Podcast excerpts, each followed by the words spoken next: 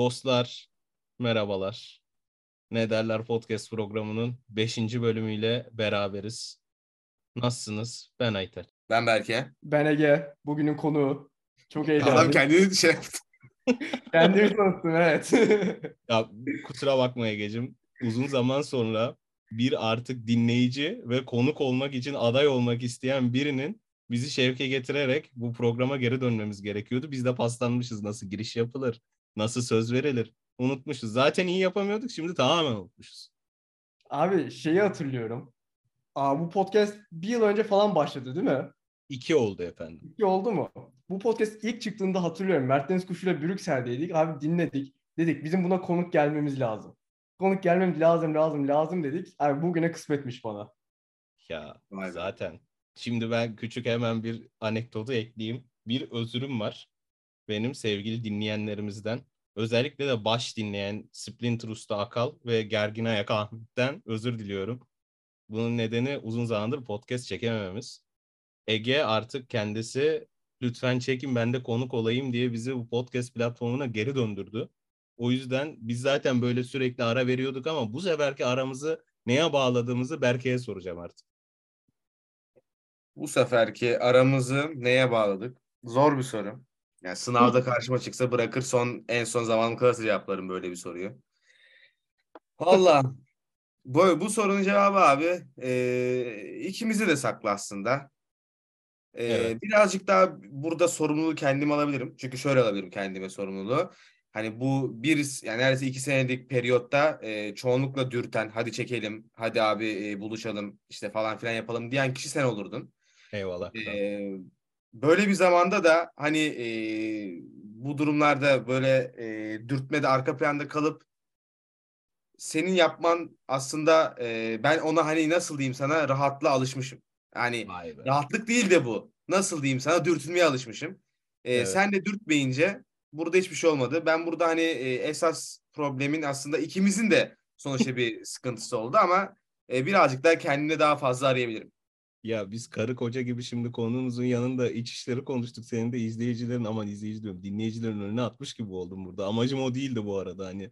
Bir kılıf bu uyduralım geçelim de. De sen Hayır, bayağı dürüst Ben oldun. şey diyeceğim. Berke bence Aytır'ı en güzel şekilde soktu. Çok nazik bir şekilde. Evet. Senin yüzünden dedi. Aa, ben kaçırdım orayı arkadaşım o nasıl Ben öyle algıladım. Şeyden bu diyor. sefer sen dürtmedin beni diyor kral.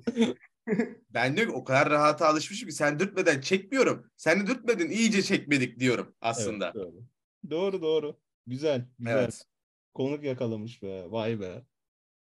Abiler ben konumuzla gireyim. Bizim bir geleneğimiz vardır sevgili konuğumuz Ege. Eskiden gelen ama yine sürdüremediğimiz bir haber konuşuruz.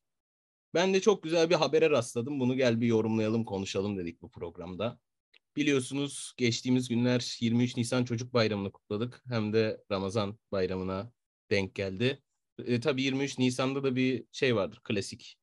Bir kişi e, Cumhurbaşkanlığı koltuğunu bir tane çocuk devralır. Şimdi bu ortamda dersin ki ülkenin bin tane sorunu var. Biz siyasi program değiliz bu arada. Değinmeyeceğiz onlara da. Ne yaparsın? Yani bir çocuk geçmiş. ilk vaadi ne olur? Ne olduğunu biliyor musunuz? Evet. Abi ben de bir şeyler duyduğum gibi. TFF başkanını görevden aldı Mehmet Büyükekşi. Nedeni de Fenerbahçe'yi çok üzüyormuş. Artık bu konular oraya kadar sirayet etti. Bu konuyla ilgili yorumunuz nedir? Konuğumuza başlayalım. Abi yani siyasete girmek istemiyorum. Siyasete de girmeyeceğim. Ama ülkedeki insan öyle bir algı operasyonuna uğruyor ki hayattaki en önemli şey futbolmuş gibi. Hı hı. Sürekli medyanın bunun üstünde durması, asıl ciddi konuları konuşmaması ve yaratılan Galatasaray, Fenerbahçe, Beşiktaş rekabetinde artık yani o kadar bir taraf tutmaya, saf tutmaya evrildi ki her şey. Hani minicik çocuklar bile sadece bunu biliyor. Hani evde sadece spor programları izliyorlar. Hangi kanalı açarlarsa açsınlar bir kanalda bir başkan, diğer kanalda başka bir başkan konuşuyor ve sürekli birbirlerine laf geçirmeceler. Yani Türk futbolu nasıl ilerlerden çok birbirlerine göndermeler. Ve abi biliyorsun sosyal medyada da artık yani sürekli bir tweet atılıyor ve bu çocuklar en çok sosyal medyayı takip ediyor. Hani futboldan çok o birbirine laf sokma, atışma onları izledikten sonra onlar da geriliyor ve hani böyle bir şans ellerine geldiklerinde de ne yorum yapacaklarını bilmiyorlar. Bunu eğitime de bağlayabilirsin, başka şeyleri de ve böyle yanlış yorumlar yapıyorlar. Ne yazık ki hani bizden büyük jenerasyonun oluşturduğu algılar yüzünden. Yazık. Ne diyeyim? Güzel açıkladı vallahi Ege ya. Konumuz Ege Gücü Vallahi. çok güzel açıkladı. Beğendim. Ya bu Kesinlikle. kutuplaşma, e, bu artık düşmanlık ortamı her şeyden bağımsız konuşuyorum. Özellikle futbola da siyaret, si, aman işte sirayet etmiş durumda. E, ve geren bir şey daha fazla geriyor bize. Aslında futbol bir eğlence oyunu. Bu kadar gerginliğe de yer yok. Birazdan daha detaylı konuşuruz zaten konu başlıklarını. Bu gerginlik aldı başını gidiyor. Ne olacak bilmiyoruz. O yüzden ben başka bir konuya geçiyorum. Oradan bağlayacağım. Bugünün gerçek ve en azından futbolla ilgili haberi önümüzdeki kritik Beşiktaş Galatasaray derbisinde Raşit Gezal sakatlandı. Beşiktaş temsilcisi yürüyen Kartal Berke Gürkaya'ya bu soruyu sormak istiyorum. Ne olacak? Ya bu sene zaten Gezalsız oynamaya alıştı Beşiktaş. Evet. Ondan sonra Redmond'un bir kendine geliş sürecini izliyoruz, tanıklık ediyoruz hep beraber. Hı hı. Ondan sonra yani e, tabii ki de Gezal Gezal'dır yani. Geç, e, şampiyon oldu geçen Beşiktaş'ın iki sene önce şampiyon olduğu sezonda MVP'di. Her zaman topu ayağına aldığında ne yapacağını kestiremediğimiz, çok ince ara paslar verebilen ve aynı zamanda takımdaki çoğu insanla da uzun süredir oynadığından dolayı bir e, nasıl diyeyim kimyasında iyi olduğunu düşünürsek önemli bir futbolcu ama dediğim gibi bu sene çok uzun süre sakat olduğu için tabii ki de kayıp ama e, ahlar vahlar içerisinde üzülecek bir kayıp da değil maalesef. Peki Galatasaray aşkıyla yanıp tutuşan Ege. Gezal'ın eksikliği hakkında ne düşünüyor? Önümüzdeki derbide kritik bir rol oynar mı? Bu maçın önemi nedir? Bu maç Fenerbahçe ile olan yarışta, liderlik yarışında nasıl bir etkiye sahip? Şimdi bu konularla ilgili bir giriş yapmanı bekliyoruz senden. Abi ilk Gezal'den başlayayım. Şöyle diyeyim ben 2-3 gündür hep Gezal Adekuk eşleşmesini düşünüyorum. Hiç düşünmek istemediğim bir eşleşme ama 2-3 gündür aklımdan çıkmıyor. Ne yapacak, ne yapacak, ne yapacak diye. Evet. Şeyi de hatırlar mısınız? Bir maç vardı. Fenerbahçe Beşiktaş maçı. Gezal Salah'ı her pozisyonda çalımlamıştı. Salah'ı sol bek oynuyordu. Ayağına top ne zaman gelse çalımı atıyordu. Sarı gösterdi, kırmızı da göstertebilirdi yani. Sürekli geçiyordu. Sürekli düşürülüyordu ya da tehlikeli pozisyon yaratıyordu. Ulan Salah'a bunu yapan Adekuk Bey neler yapmaz diye düşünüyordum içimden. Doğru. Aa, sakatlığını ben de yeni öğrendim. Spordaydım işte. Bir baktım Gezal sakat. Dedim bu iyi mi kötü mü? Sonra dedim Nathan Redmond var orada. Redmond da çok formda. Hani bu hafta da Evet. gol atmış. Fenerbahçe derbisinde de çok iyiydi. Bir de şöyle komik bir şey de söyleyeyim. Pazar günü kahvaltıya gittim abi.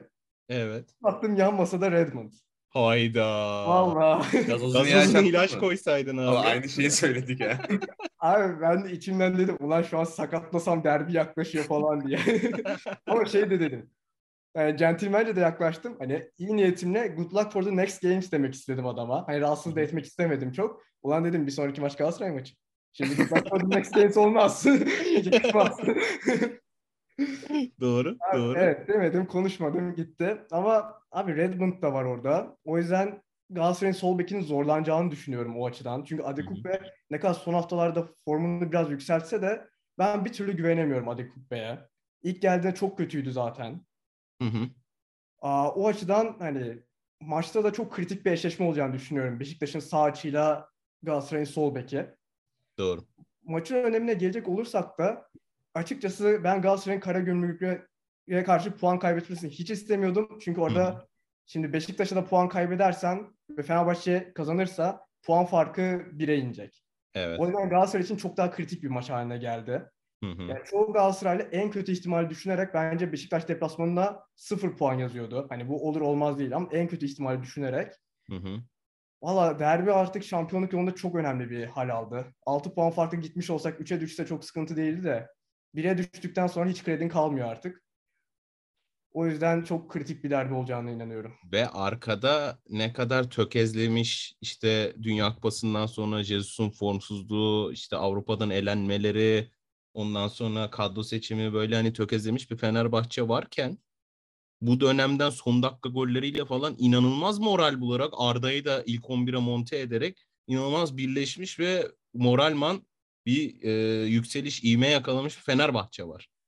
Şimdi biraz daha 2-3 hafta önce bu durumla karşılaşsak, aynı duruma gelsek çok ben de endişelenmeyeceğim bir Galatasaraylı olarak ama şu anda Fenerbahçe'de ciddi bir e, gaz görüyorum, motivasyon görüyorum. Yani. Abi bu konuda şey diyeceğim. Bence Fenerbahçe'nin bu sezon en iyi yaptığı şey konsantre olmak oldu. Çünkü iki tane çok büyük derbi mağlubiyeti aldı. İlk Galatasaray'a Evet. karşı sonra Beşiktaş'a karşı. İki maçtan sonra da bir travma yaşayıp puan kaybedebilirdi ama iki derbiden sonra da kazanmaya devam etti.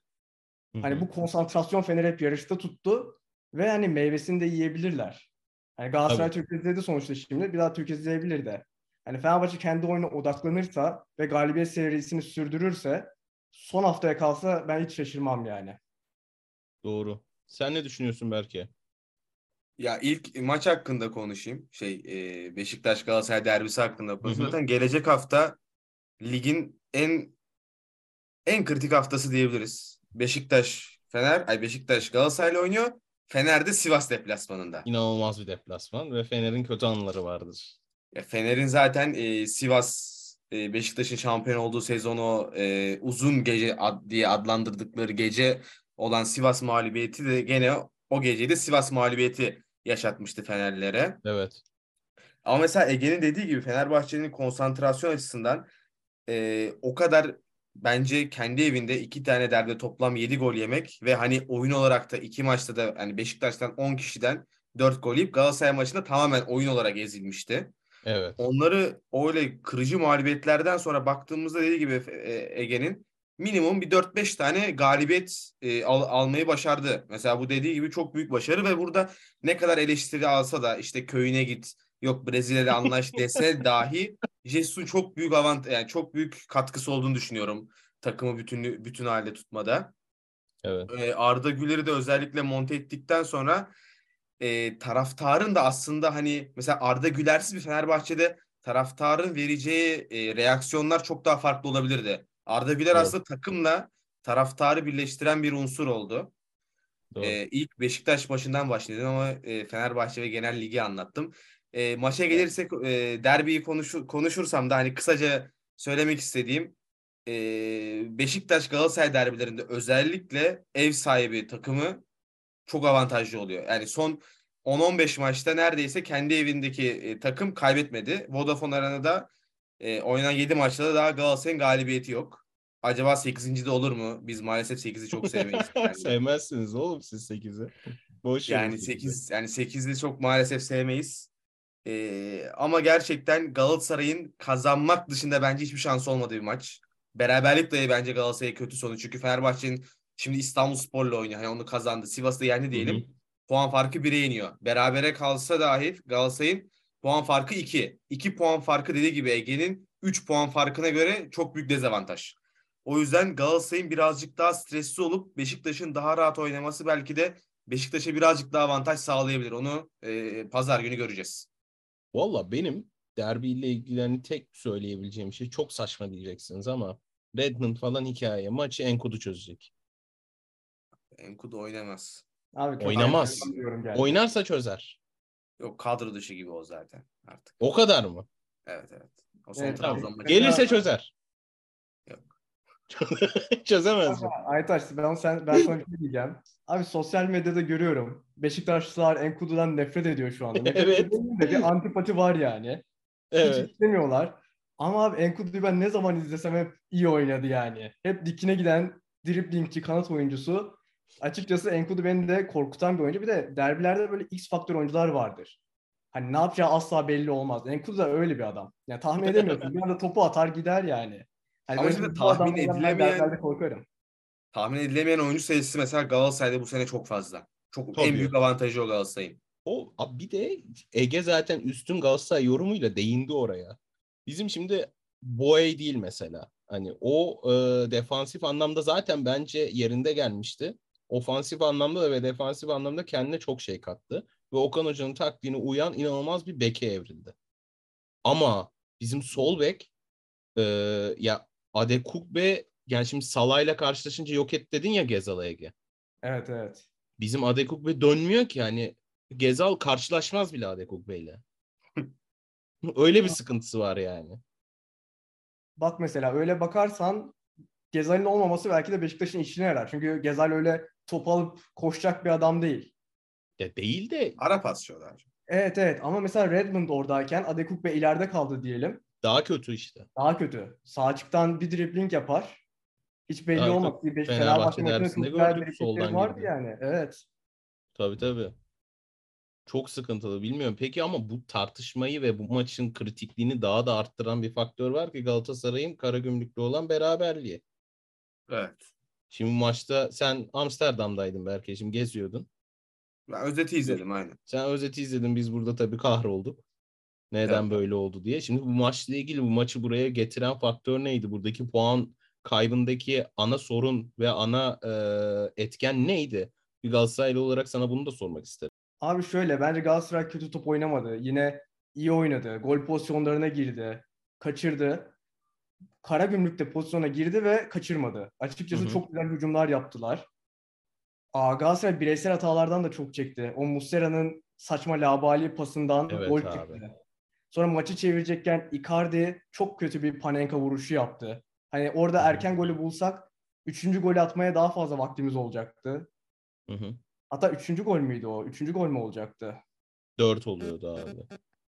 Neyse ama sonuçta Yok, üç Galatasaray oluyordu, özür 3 dilerim, oluyordu. üç Evet, oluyordu. evet. Hani çok sıkıştı. Zamana karşı yarıştık ve yetişemedik yani. Maç bir 20 dakika daha uzun olsa Galatasaray'ın bir tane daha atacağı belliydi. Hı hı. Ama yani maç 90 dakika sonuçta. Evet. 90 dakikaya da bir gol daha sığdıramadık. Yani 3-1'den dönmek de zor bir iş. Tabii tabii. Hani tabii, elimizden tabii. geleni yaptık. Karagümrük savunması da iyi kapandı. Ryan Banya galiba stoperleri çok iyi oynadı açıkçası. Hı hı, Türk. hı. Ben Levent'i çok beğendim onlarda. Levent Özçelik. O zaten Çok iyi. eskiden iki sene önce falan Wonderkid'ti. Ya çok beğendim. Çok doğruydu yani. Her her oyunu çok doğruydu. Ben Fener maçında da beğenmiştim onu. Açıkçası iyi dribbling atıyor ya. Hiçbir Türk oyuncudan öyle beklemezsin ama topu alıp iyi gidiyor sol bekten. Evet, evet ben de beğendim gayet onu. Yani maçı buraya getiren etkenler tabii çokça şey var. Üstüne hani magazin de eklendi maçtan sonra yani hiç bence çok gereksizdi. Bu Gomis mi? Ha. Gomis meselesi yani. Ee, onunla ilgili birkaç yorumun var mı? Açıkçası bence Gomis'in yaptığı gereksiz bir hareketti. Hı hı. Gomis ilk döneminde de Kesin. geldiğinde sorunlu ayrıldı. Şimdi Aynen öyle. döneminde hani yine orada Zaniolo var, Icardi var. Hani ikisine de iyi paralar veriyorsun ve Gomis son zamanlarda çok formda değil açıkçası. Kaçırıyor. Hı hı. Hani böyle bir durumda Gomis'in oynamaması normal karşılanmalı. Gomis de 37 yaşında tecrübeli bir oyuncu. Evet. Artık takımın yaşlarından büyüklerinden bunu saygıyla karşılaması gerekiyordu. Hı Açıkçası o saygıyla karşılamadığını düşünüyorum ve hani genel olarak takım ruhuna da takıma da Okan Burak'a da ayıp ettiğini düşünüyorum. Hı hı. Yorumum bu yönde yani. Keşke öyle şeyler söylemeseydi. Yalnız şöyle bir şey de var. Gomis ilk haftalarda Galatasaray'ı taşıyan isim oldu. Ve e, çok attı evet. Tabii yani şimdi Galatasaray'ı taşıyan isim oldu. Ee, ilk ayrılışındaki sorumluluğu bir yana koyuyorum. Zaten oradan kötü bir sicili var. Ona rağmen geri geldi. Ve şimdi böyle bir e, dönemde zaten kaç hafta kaldı yani? Biraz daha dayan arkadaşım ne olacak yani? Kaç yaşında adamsın? Tabii canım. Biraz daha dayansa şampiyonluğun Hiç mimarı profesyoneline geçecek yani. yakıştıramadım ben açıkçası. Evet. Şampiyonluğun mimarlığından yine geçecek de hani bu da hatırlanacak bu sezon. Tabii tabii. Hani hiç konuşmasa zaten hani oynamayacağım demiş. E belki Okan oynatmayacaktı zaten yani hani ne değişti senin için? Ya tabii Okan Buruk da biraz yani şey yapmaya çalışmış olabilir hani maçtaki hataları ve odağı Gomis'e hani yükleyeyim. Zaten sicili bozuldu bizde. Başka bir şey konuşalım. Bu maçı konuşmayalım. Biz devam edelim hani. Ben az hasarla atlatayım bu puan kaybını diye düşünmüş olabilir ama aslında diğer maçlar için taraftar üzerinde daha kötü ve demotivasyon yarattı bu açıklama. Yeri Ya değildi Okan. Hoca için de bence. Hani Gomis bundan sonra oynamayacağını söyledi bize. Yanlış Aa. yerde yaptı bence de o Ya açıklamayı. Şenol Güneş Deli Ali'yi açıklamadı uzun bir zaman. Sonra en son bir şeyler dedi anladık biz de onun kendi felsefesine göre mesela. O zaten özel kelimeleri oluyor. Pek anlamıyorsun. Deşifre etmen gerekiyor hocayı. evet, evet, evet. Ben şey diyeceğim. O basın açıklamasında nasıl, neden bunu dedi bilmiyorum. Bir soru mu geldi?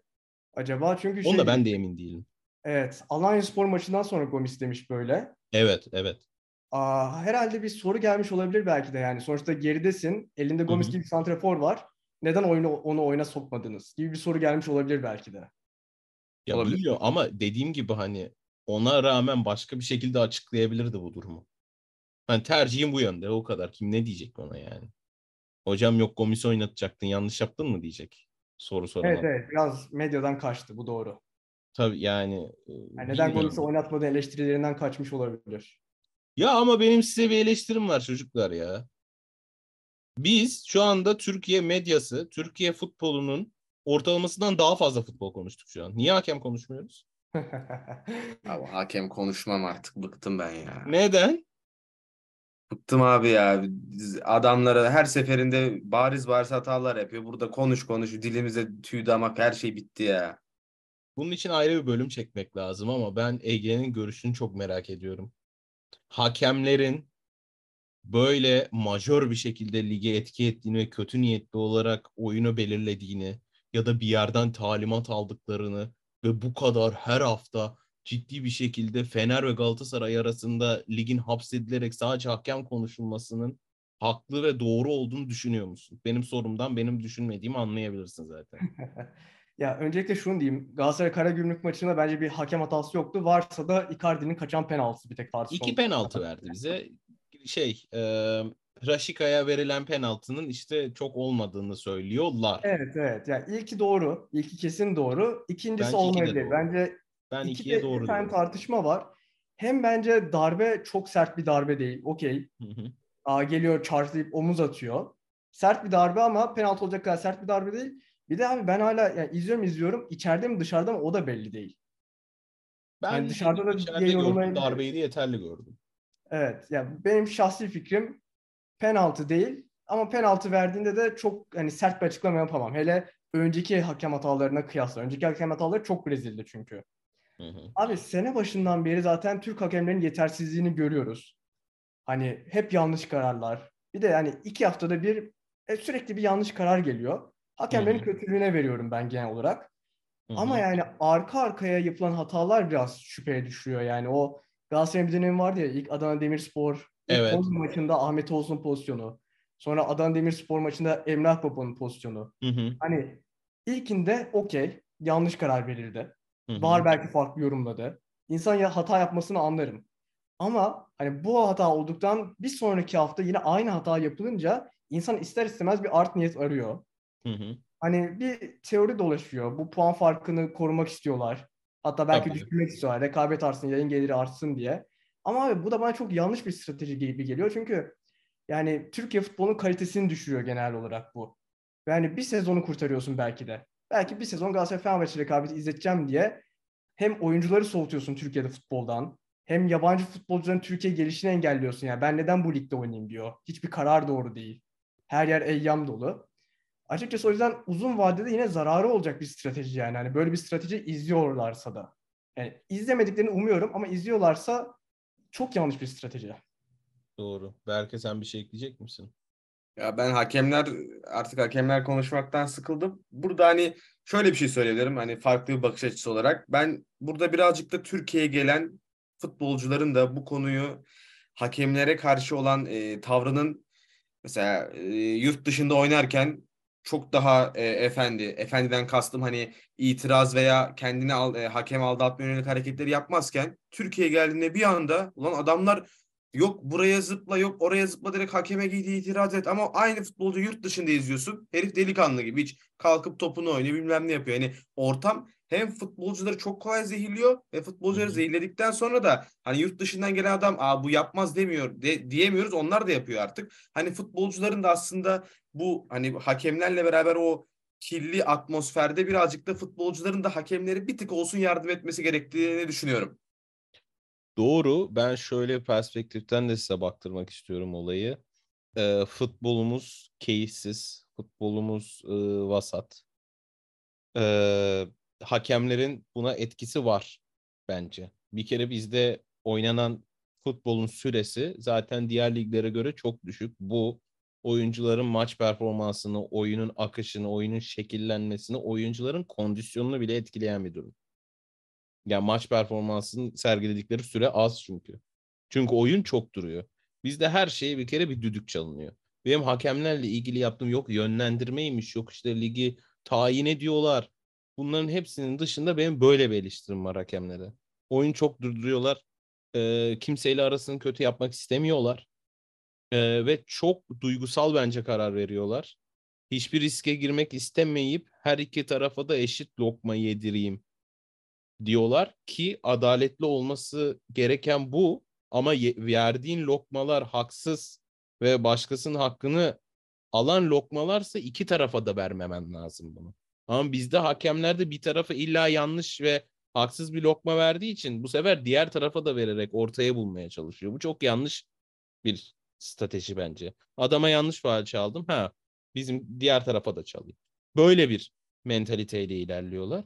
Abi bir de diğeri ben artık futbolda bunu anlamıyorum. Ya futbolda aklınıza gelebileceğiniz her teknoloji var neredeyse. Artık şey bir topu yönlendirmiyoruz.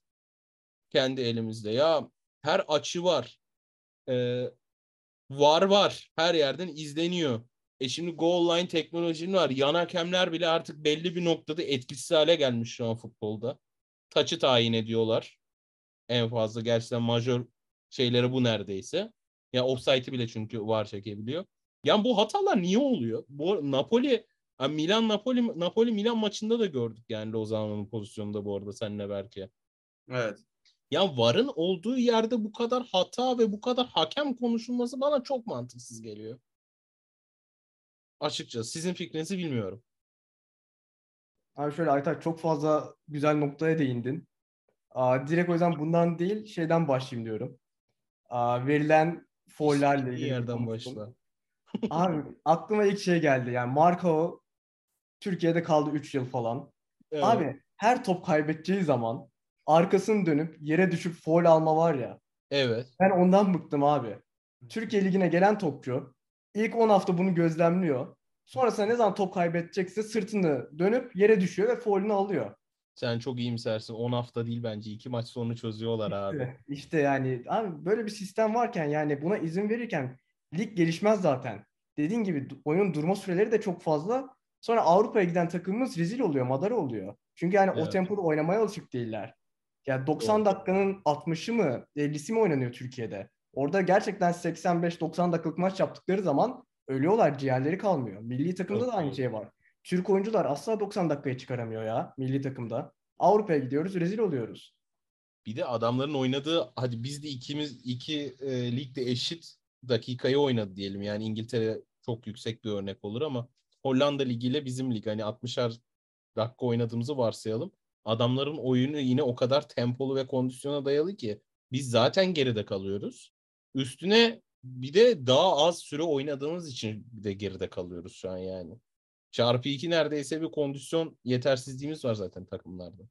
Evet bir de Türkiye Ligi'ndeki zeminleri de katabiliriz abi. O zeminde top oynanmıyor yani. Hemen sakatlıyorsun kendini, yoruluyorsun. Bir sıkıntı çıkıyor yani bizim zeminlerde sürekli. Çok doğru. Ben bu konuya başka bir şekilde değineceğim bu arada. Ya, gol sevinci yapamıyorsun ki zaten. Gol sevinci yapmak demek sakatlanıyorsun kesin. Tabii Dizin canım. üstünde kayarken yok düşüyorsun bilmem ne oluyor. Yani daha sevinemiyorsun bile ya golüne. Çok doğru. Ya bizim oyuncularımız bu arada bu yönünü kendine adapte edebiliyorsa hakemlere falan hani mesela işte hakemlerin çabuk çaldığına falan kendini adapte edebiliyor. Bu arada şu an yani biz bunu çekerken Fenerbahçe İstanbulspor maçı oynanıyor ve Fenerbahçe 90 artı 6'da gol yedi maç 3-3. Ne? Oo, Maç 3-3. oo. Hocam bu 90 artı Bursa'dan gol haberi var gibi olursa çok kötü olur ya. Yok gerçekten şu an yani. 3-3. İşte Bir daha tutar bu mısın ekrana bunu ne derler Instagram hesabında paylaşmak istiyorum. yani bu ben hiç bu yani gene bu da işte kara gümrük gibi daha da beklemediğim bir sonuçtu bu.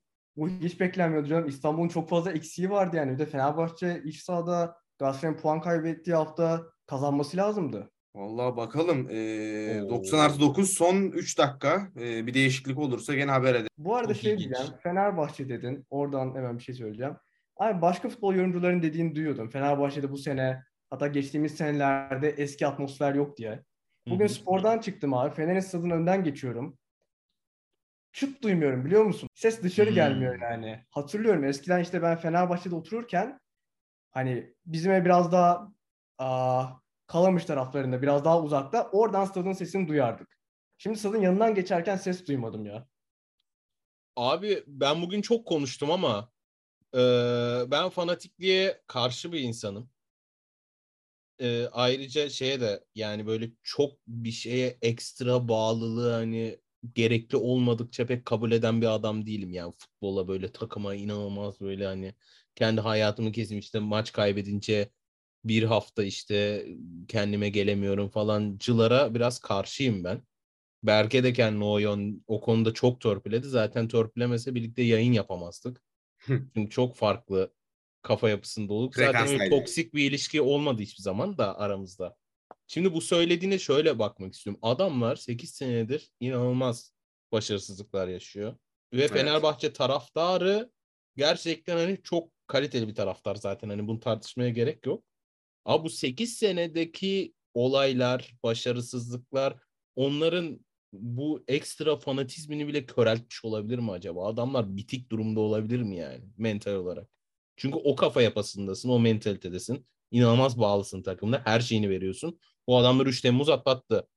Bu adamlar 4 yıldızı, 4. yıldızı gördü. Bu adamlar e, kendi sahasında Galatasaray'a şampiyonluk verdi ki onur meselesidir onlar için. En büyük beklentisi olan son zamanlarda başkanları hiçbir başarı alamadı. En büyük beklenti olan Jesus dede dede dediği adam 6 puan en büyük rakibinin gerisinde. Bu adamlar Trabzon şampiyonluğu gördü. Bu adamlar Başakşehir şampiyonluğu gördü. Bu adamlar Beşiktaş'ın inanılmaz dominasyonuna ve Galatasaray'ın inanılmaz dominasyonuna maruz kaldılar bu 8 sene içerisinde. Yani o ekstra fanatizm bile artık bitti yani onlar için. Bu takım artık her şeyini vermişler ki bu süreçleri atlatırken bile Galatasaray taraftarı için söyleyeyim sana biz bu süreçlerin %25'ini yaşasak tarafta stat boş olurdu. Biz öyle bir taraftarız. Beşiktaş zaten hani çarşıya laf yok. Başımızın üstünde. Ama abi, adamlar full doluydu. Her şeyini verdiler bu 8 sene içerisinde. Abi bir de Gitmiş 8 adamlar. sene, Gitmiş. 8 sene öncesinde bir Bursa felaketi de var. O da bence onu saymıyorum. Onu saymıyorum bile yani. Bu kadar travma yaşamış bir taraftar grubu dünya çapında yani ilk sıralara girer gerçekten Fenerbahçe taraftarı. Kurşunlandılar. Çok Takımlar fena. o, siyasi operasyona uğradı yani. Bilmiyorum. Ama dediğin şey mentalite çok önemli. Galatasaray mesela şu anda biz Fenerbahçe'nin yerinde olalım. Tam terse çevir senaryoyu. Ben. Galatasaray çok ciddi hala favorilerim. Biz son maçları inanılmaz oynarız çünkü. Şampiyonluk kültürü var. aldım evet. Galatasaray'ın. Abi çok doğru diyorsun. Biraz da bu şeyle de alakalı. Ya bu Aziz Yıldırım'ın son dönemi ve Ali Koç'un bu dönemi o kadar kötü yönetildi ki Fenerbahçe. Hani o kadar kötü bir yönetimin ardından böyle facialar geliyor. Evet. Bence Galatasaray'ı farklı kılan, hani bunun başımıza gelmeme nedeni abi bu kadar kötü bir yönetim olduğu zaman yollanıyor bizde. Ben hayal bile edemiyorum. Yani bunlar başımıza gelirse hani çok fanatik Fenerbahçeli arkadaşlarım var. Hala Fenerbahçe'yi çok iyi destekliyorlar. Hı hı. Ben bile bu kadar iyi destekleyebilir miyim emin değilim. Hani Doğru. dediğim gibi çok fazla taraftar kaybeder Galatasaray Spor Kulübü. Fenerbahçe'nin hala bu kadar kaybetmemiş olmasına, takımların bu kadar sağlam bağlı kalmalarına saygı duyuyorum gerçekten. Tebrik etmek lazım adamlar ama dediğin şey çok doğru ve şampiyonluk için çok önemli bir kriter. Yani taraftar dediğin hani bir kral şey. da yapar, rezil de eder yani. Zaten Bilmiyorum. derler ya kulüplerin tar- yani ne kadar e, gerçek olması lazım. Kulüplerin sahibi taraftarlardır. Ya o ilke geçerli olması gereken bir ilke futbolda hala da işte tabii yeni yatırımlarla şimdi oraları da konuşuruz. Sonra başka bir bölüm diyorum yani. Ve maç bitti 3-3. Ve Hadi. maç bitti. Ben buradan Evet. Mert Deniz Kuşu'nun o zaman tek dalga geçtiğim Fenerbahçelidir. Bahri Aktış'ın da editörümüz. Dalga geçtiğim dediğim çok tatlı bir ilişkimiz vardı Sayın Kuş'la. Ona bir selam yollayalım yani. Ne yapalım? Keşke kazansalar da son maça falan kalsaydı. Çok ilginç. Çok ilginç yani. Hiç beklenmedik bir puan kaybı gerçekten. Bu akşam ayak uzatılır bir yorumlar dinlenir o zaman Fenerbahçeliler tarafından. Vallahi kesinlikle öyle. Şimdi yorumcu ismi vereyim mi vermeyeyim mi bilemedim ama Abdülkerim Durmaz. Ben dinlerim. Serdar Ali dinleyeceğim ben. Oo, çok güzel gömüyor. Çok Evet, güzel gömüyor. Evet. Vallahi. O zaman bir sonraki maça ben e, Ege'de buradayken şimdi bana reddedemeyeceği bir teklif yapayım ona. Bir sonraki Galatasaray maçına beni götürüyor musun? Aa, sonrakine götürüyorum. Bir sonrakine yani. Evet evet. tamam. Onu söyledim sana zaten. Karagümrük'e de çağırdım biliyorsun. Oralara girmiyorum. Ama Tamam. iyi ki gitmemişiz. Kalbimizi bırakırdık statta. Evet ya vallahi yani bizim birlikte gittiğimiz hiçbir maç hayırlı olmadı bu arada. Evet, evet. Bir Benfica maçına gitmiştik beraber. Benfica ve Evet. Trabzon maçına mı gitmiştik o sezon? İkisini de Evet. kaybetmiştik. Bir de şeye git Anderlecht. Anderlecht'e gitmedik. Başkasıyla gitmişsindir sen. Hayır ya şey ya tam e, böyle hani bir tane dede vardı oğlunu tutuyordu arkasına ipliklerde Galatasaray yazmış forma alacak parası olmadığı için onun şeyi yapılmıştı. Abi Karikatür. ben gittiğimi hatırlamıyorum Anderlecht maçına. Bir de bir tane maçta abi hatırlıyorum. Fransızca hocası bana ceza vermişti. E Bir kere şu kelimeyi yazmıyor. 150 kere şu, pardon 15 kere şu şiiri yaz diye. Anderlecht maçını izliyorum. Yanında Fransızca şiir yazıyorum. Arka arkaya, arka arkaya. Acı dolu günlerde. Harbi yani. Of O of. zaman bir dakika çok ufak hemen bir e, 30 saniyelik herkesin unutamadığı bir maç statta izledi hemen tık tık. Abi Galatasaray. Juventus. Bir dakika sıra sıra. Pardon. Söyle söyle Buyur. sen söyle konuk önce oğlum. Aa.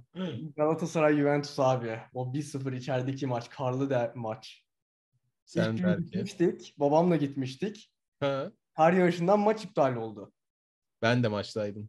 Sen de mi? İkinci gün abi babam gelmiyor maça bir arkadaşımı çağırdım. Karlı karlı yollarda gidiyoruz. Maç artık 30. dakikada mı başlamıştı? Ne olmuştu? Evet. Kazanmamız lazım. Beraberlik yetmiyor. Dakika 83-86 o tarz bir şey. Drogba indirdi. Schneider vurdu. Abi bu kadar sevindiğimi hatırlamıyorum. Yanında arkadaşım var ama o panikle hani diğer taraftaki yabancı kişiye döndüm bir anda. Bir anda beni aldı havaya fırlatmaya başladı. Bir de iri bir adamdı. 1.90 hani 95 kilo 100 kilo falan. havaya attı tuttu beni attı tuttu beni. Abi arkadaşıma döndüm biraz da onunla sevineyim diye. O da tribünün diğer tarafına uçmuş. Onu da orada kaldırıyorlar. yani unutamadığım bir maç ve goldür. Vay be. Senin Berke? Abi ben de birinci sıraya yani turu kaybetmiş olsak da Beşiktaş Lyon'u söylerim. Yani çok hatta Aytaş'la beraber gitmiştik o maça. Ya bu kadar e, duygu değişimi olan bir maç kendi adı- adıma hiç izlemedim. Hani yani ikinci sırada Benfica vardı 3-0'dan 3-3 ama bu Lyon maçı çok farklı bir şeydi benim için ve ya o kadar sevinip o kadar e, hüzün hüzün olup o kadar da gurur duyduğum bir maç hiç hatırlamıyorum ya o kadar duygu iç içe. Vallahi bak ben Juventus maçındaydım. Ki ikinci günü gitmedim. Tatil olduktan sonra ilk gün gitmedim. Çok büyük çileydi çünkü. Biz dolandırdılar abi o gün. Ne anlatırım onu neyse. Biz böyle kendi kombinemiz değil başkasına devredilmiş falan böyle hani garip garip biz kaçak bir şekilde girdik maça. Yetkililerden buradan özür diliyorum ama zaman aşımına uğramıştı zaten. Neyse. Ee, abi gittik de ertesi gün gitmedim artık o çileyi çekmeyeyim diye. Gitseydim onu belki bire yazabilirdim ama benim unutamadığım gerçekten maç Berke'nin dediği Beşiktaş-Lyon maçıdır Galatasaraylı olmama rağmen. İnanılmaz bir maçtı abi. Gece bir buçukta falan bitmişti maç. İnanılmaz bir maçtı abi. Abi o iki sene Beşiktaş arka arkaya şampiyon oldu ya. Evet. Yani Süper Lig'in benim gördüğüm en iyi kadrosu bile olabilir yani. O Yani Galatasaray'ın inanılmaz- Drogba Snyder'i de var. Hani bizim Evet, yaşımızın evet. tuttuğu kadarıyla söylüyorum tabii biz. Ya bu seneki Galatasaray bence çok ayrı bir seviye bu arada da. Evet doğru diyorsun. Ama mesela Drogba Schneider'li kadro iki tane yıldızın olsa da bir önceki sene Elmander'li kadro kadar iyi değildi bence. Yani daha Abi iyi çok iyi kadroydu o kadro ya. Evet yani çok iyi top oynuyorduk o sene. Bir sonraki sene zaten Schneider'in gelmesi biraz Selçuk İnan'a dokundu. Selçuk çünkü 10 numaradan biraz daha 8'e kaydı. Evet. Frikikleri falan Drogba mı kullanacak, Schneider mi kullanacak yani. Selçuk her frikiyi atıyordu neredeyse. Ben öyle frikik görmedim hiç. Hani Selçuk alan oldu. Zaten sonra kariyeri de biraz düşüşe geçti. O yüzden diyorum yani bir önceki Galatasaray kadrosu çok iyiydi. Ya valla analarımız depreşti. Periler geldi yine. Gelir Periler öyle. geldi yine. Periler demişken bu arada ben bir tane kralı uzun zaman sonra sahada gördüm ama saha kenarında gördüm. Böyle bir film şeridi geçti gözümden. Bu kadar Galatasaray'dan bahsetmişken Galatasaray'ın öz evladının yeni işinde kutlamak lazım bence. Arda Arda Turan. Turan, Fatih Terim'in de kendine varis gösterdiği, sen beni geçersin dediği adam teknik direktör oldu. Tebrik ediyoruz kendisine. Arda abi selamlar bu arada. Eğitim aldığı yerler yani hocalar çok güçlü. Hı hı. Eğer onlardan ufak tefek bir şeyler kopardıysa ilginç bir hoca birleşimi ortaya çıkabilir Arda Turan'da. Oğlum sen hayırdır Fatih Terim'den almış bir kere. Diğerlerini boş ver sen. Luis Enrique'ymiş, Diego Simeone'ymiş. Ama Vallahi. baktığında abi her türlü futbolu görmüş gibi yani. Evet. Fatih Terim gibi ileride bastıranı da görmüş. Luis Enrique gibi pas oyununu da görmüş. Simeone gibi hani daha defansif bir oyunu da görmüş. Çok doğru abi. Bunları harmanlayabilirse çok iyi bir teknik direktör olur açıkçası. Ve Merak ediyorum. unutmamak lazım yani. Real Madrid ve Barcelona'nın en baskın prime olduğu dönemlerde araya bir şampiyonluk sıkıştırmış. La Liga şampiyonluğu sıkıştırmış. Ve o zamanlar Real Madrid de Şampiyonlar Ligi finalinde Arda ne kadar sahada olmasa da karşılaşmış oraya getiren adamlardan biri olmuş yani. Neymar'la oynamış. Chelsea Neymar'ı- Atletico'ya turu getiren kafa golünü atan adam sonuçta. Ya Acun'a. Acun'a selam yolladı orada hatta sevinirken. Yani vazgeçilmez Yani oyuncusuydu. Çok çok enteresan bir topçuydu o zaman ya. Evet. Yani asla hızıyla fark yaratmadı ama driblingi de çok iyiydi, pasları da çok iyiydi, oyun zekası da çok iyiydi. Oyuncusuydu. oyuncusunda normalde hız beklersin ama yavaş olmasına rağmen çok iyi etki yaratıyordu sahada. Çok, Çok, iyi. doğru. Ama biz bence hani ileride dünyanın en iyi teknik direktörlerinden birine aday mıdır falan bilmem ama Türkiye'nin olabilir gibi düşünüyorum da şu anda gerçekten güncel ve herkesin kabul ettiği dünyanın en iyi teknik direktörünün performansına biraz değinelim arkadaşlar. Pep Guardiola yani. Çok Neler fazla. yaptı öyle ya Bayern eşleşmesinde yani Ege sen de izlediğini söyledim biz de izledik. Üzülerek izledim ben.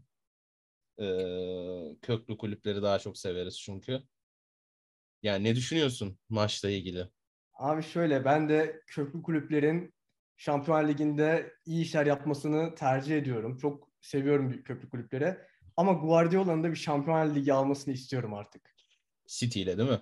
City ile alsın artık. Ya başkasıyla da alsa da olur da şu an City ile alsın yani buralara kadar gelmişken. Çünkü yıllardır City'nin başında çok iyi yönetiyor takımı.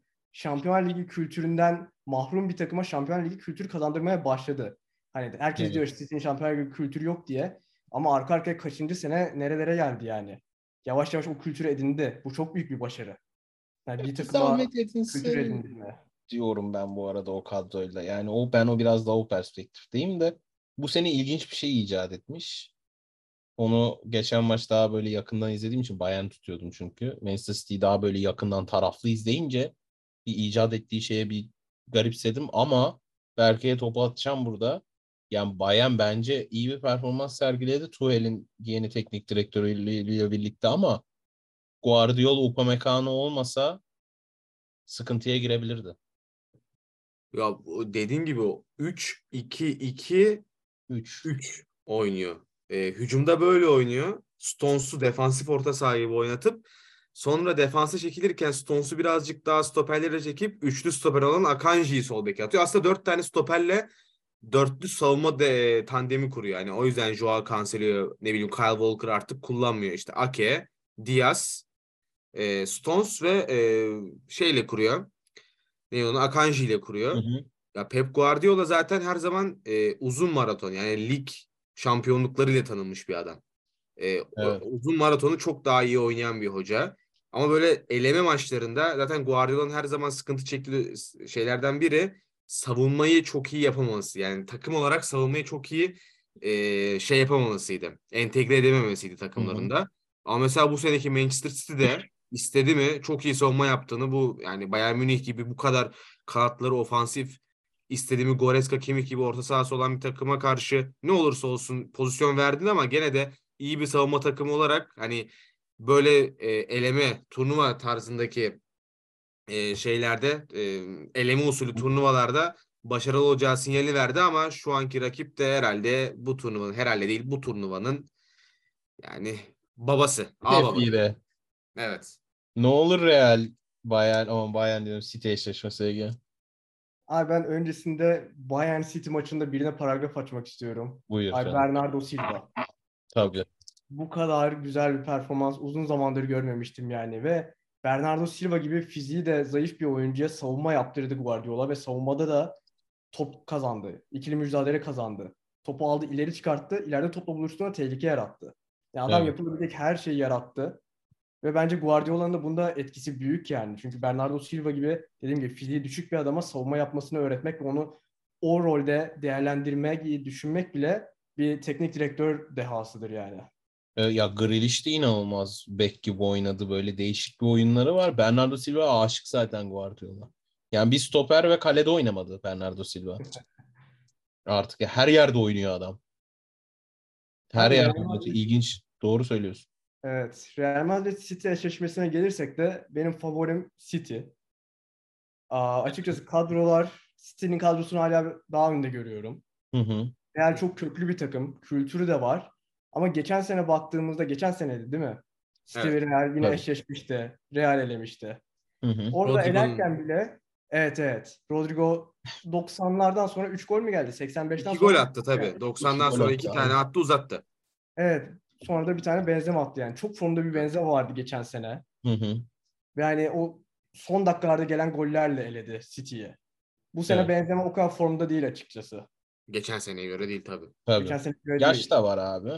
Evet Doğru. ve çok sakatlık geçirdi bu sene. Ramazan bitti artık. Ramazan Benzema ayrıdır. Abi City o yüzden ben benim favorim bu sefer bu seneki eşleşmede. Ben bilmiyorum. Benim gönlüm Real'den yana. City'ye biraz daha karşıyım ama Berke sen ne düşünüyorsun? Ben de City'yi favori olarak görüyorum yani futbol olarak bakınca. City bu sefer geçen senenin de birazcık hıncını alarak bir şekil e, Real'i eler ve artık hani Guardiola'nın almak istediği o kupaya kupa için son adım atmak için İstanbul'a gelir diye düşünüyorum. Valla Upamecano olmasa sıkıntıya girecek bir City gördüm ben. Çünkü Tuchel, e, Nagelsmann'dan Tuchel'e geçiş yaşayan bir Münih tam oturmamış bir takımdı. Ee, hani City ile eşleşmesinde.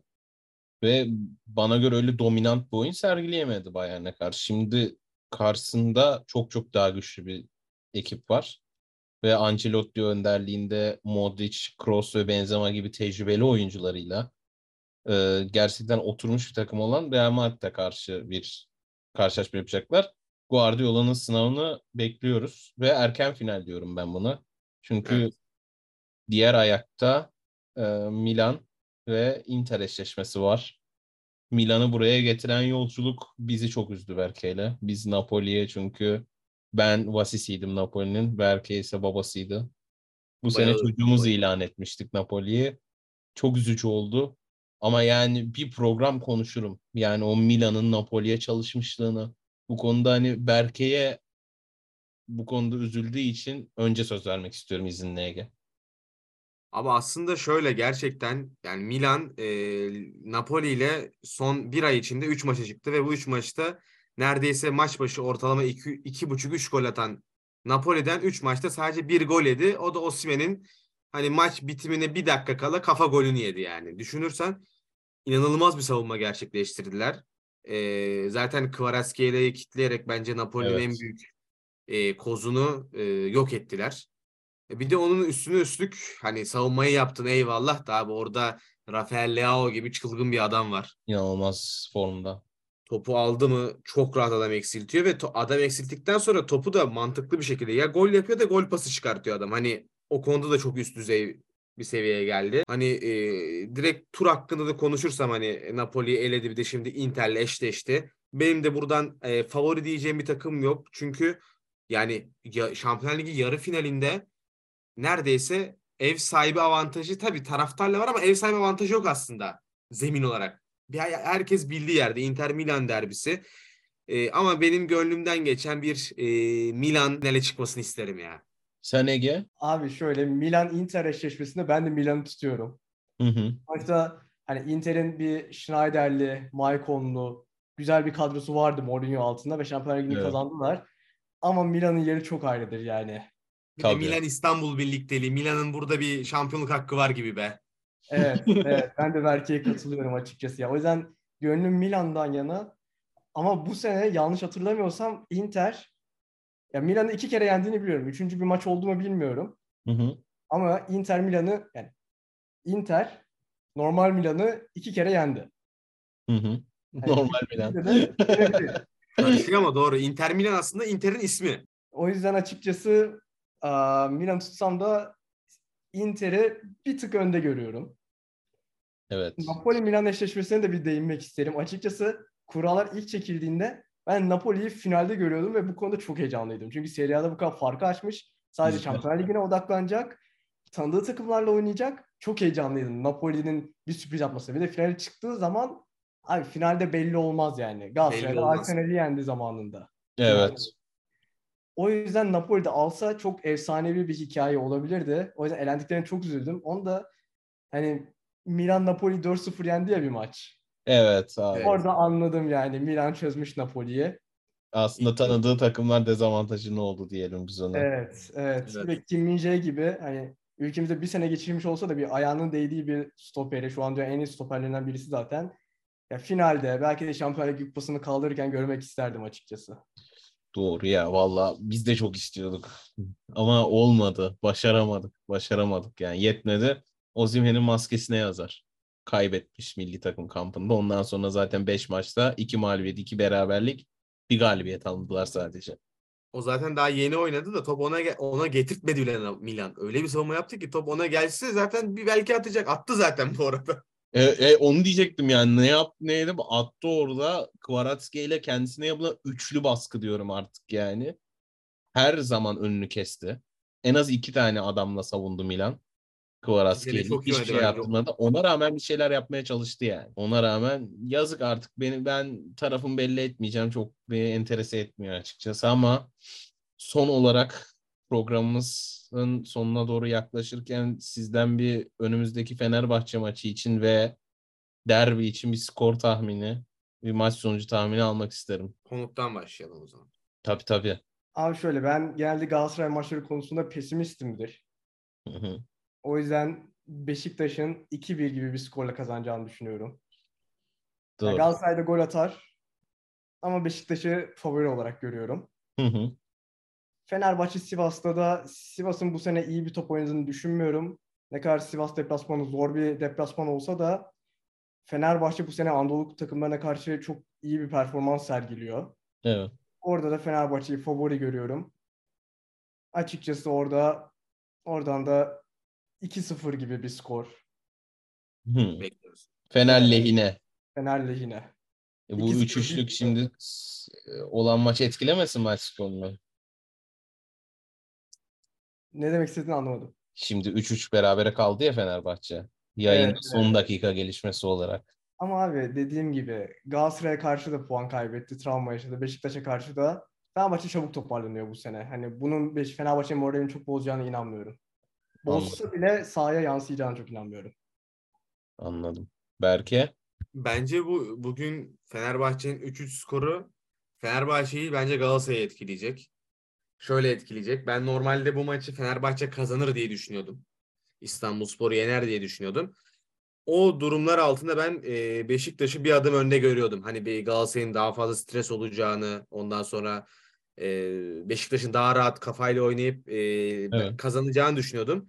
Ama şimdi Galatasaray'ın bence bu beraberlikle beraber kafasının birazcık daha rahatladığını düşünüyorum. O yüzden ben derbi maçını beraberliğe daha yakın görüyorum.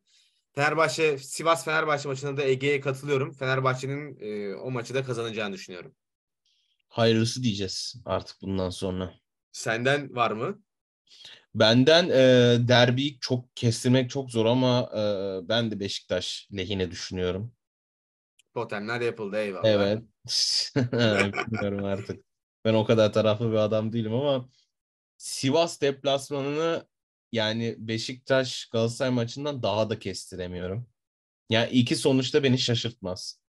Yani Beşiktaş Galatasaray maçında Beşiktaş'ı daha önde görüyorum ama Sivas Fener maçını özellikle bugünkü İstanbulspor sonucundan sonra hiç kestiremiyorum. Ee, beraberlik yazayım o zaman. Politik olsun. Evet. Beklenmedik iki skor. İkisi de 3-3 yalnız ha. Pazar Evet. pazartesi. O da ilginç. Hakemler el attı. Hakemlik olay var mı? Herhalde yok. Ya ben- Bakarız bana- artık ma- şey esna yayın esnasındaydık hocam ne yapalım yani. Bu arada Dur Fener bugün kazansa önünde bence güzel bir fikstür vardı. Çünkü son iki hafta maçları zor. İlk Trabzon sonra Galatasaray'la oynayacak. Evet. Ama Trabzon maçına kadar puan kaybedeceklerini düşünmüyordum. Aa, Galatasaray'ın ise Beşiktaş ve Başakşehir maçları var. Başakşehir kupada elendi. Evet. Hani ilk maçı farklı kazanmış olsa bile hani Emre Belezoğlu farklı bir stratejiyle çıktı ve Galatasaray'ı yendi. O yüzden o maçta da puan kaybı olabilir diye düşünüyordum. Bu beraberlik Galatasaray'ı rahatlattı tabii ki. Rahatlatmamış olsa hani bence Fenerbahçe arayı kapatabilirdi. Kesin kapatırdı hatta. Doğru görüp göreceğiz yani önümüzdeki zamanda. Herkes için hayırlısı ve seyir zevki yüksek güzel futbol diliyorum ben. O zaten. Cumartesi pazar artık zaten. Bir derbi. Vallahi konuşmadığımız bir şey kalmadı diye düşünüyorum. Aa, son bir şey söyleyeceğim ben. Ha, Sadece son. Buyurun. merak ediyorum. Şeyi gördünüz mü? Emre Belezoğlu'nun soyunma odasında bağırışlarını. Hayır. Görmedim valla. Şimdi internete düştü. Hemen bu şeyden önce gördüm ben de girmeden. Ha. Açıkçası çok ağır küfürler ederek aa, kendi oyuncularına çok demotive ediyor ve ben hiç yakıştıramadım açıkçası.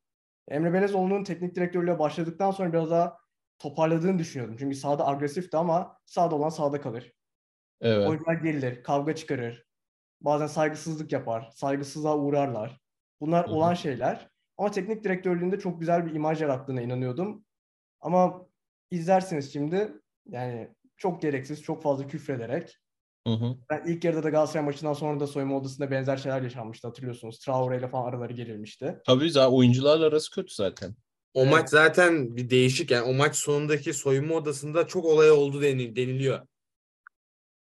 Galatasaray maçından sonra. Yani bu videoda olanları teyitliyor gibi. Yani bir Hmm. bakarsınız sonrasında. Valla Ege'cim son sözlerini almak isteriz. Yayınımıza ilk kez konuk oldun. Son olmaz diye düşünüyoruz inşallah. İnşallah. Valla açıkçası geldiğime çok memnunum. Bence gayet de güzel konuştuk yani. Tabii Bir ya. saat konuştuk. Evet, ben bunu daha sık da yapmak isterim açıkçası. Yani ne zaman rutine bağlarsınız, arada bir konuk istersiniz, istediğiniz zaman bana yazın, istediğinizde gelirim. Tabii. Bizi onurlandırdın. Çok teşekkür ederiz geldiğin Ben için. teşekkür ederim beni ağırladığınız için. Valla çok güzel bir program geçti. Berkeciğim senden de son sözleri alalım. Valla dönüşümüzün bir konukla olması nedense beni daha motive etti böyle hani Evet. yani nasıl diyeyim böyle dışarıdan özellikle hani Ege bizim için belki de e, ileride dönüp baktığımızda diyeceğiz ki "Ulan Ege bizi iyi ki dürtüklemişsin. İyi ki hadi gel e, çekelim ben de konuk olmak istiyorum demişsin diyeceğimiz gibi bir his var içimde. Geldiğin için çok teşekkür ederiz. Valla çok güzel. Her şeyi konuştuk herhalde. Ya. Konuşmadığımız bir şey kalmadı. Valla dolu dolu bir sohbet oldu. Ben konuğumuz Ege'nin performansı, enerjisi ve bizi tekrardan birleştirmesi konusunda çok teşekkür ediyorum. Çok beğendim bugünkü programı da. Şahsi fikrim. Ee, senin de değerli yorumların için her zaman gibi teşekkür ediyorum Berkeciğim. Biz de hani naçizane olayı toparlamaya çalıştık diyeyim. Çok konuştum ama bugün. Onu söyleyebilirim. Valla çok teşekkür ederiz Ege'cim geldiğin için. Ben teşekkür ederim beyler. Valla o zaman Ne Derler Podcast programının bir bölümünün daha sonuna geldik. Buradan tekrardan Gergin Ayak Ahmet'e ve Splinter Usta Akal'a selam yollamak istiyorum. Mert Deniz Kuş'una da bir selam yollayayım bu skordan sonra. Görüşmek üzere. Görüşürüz.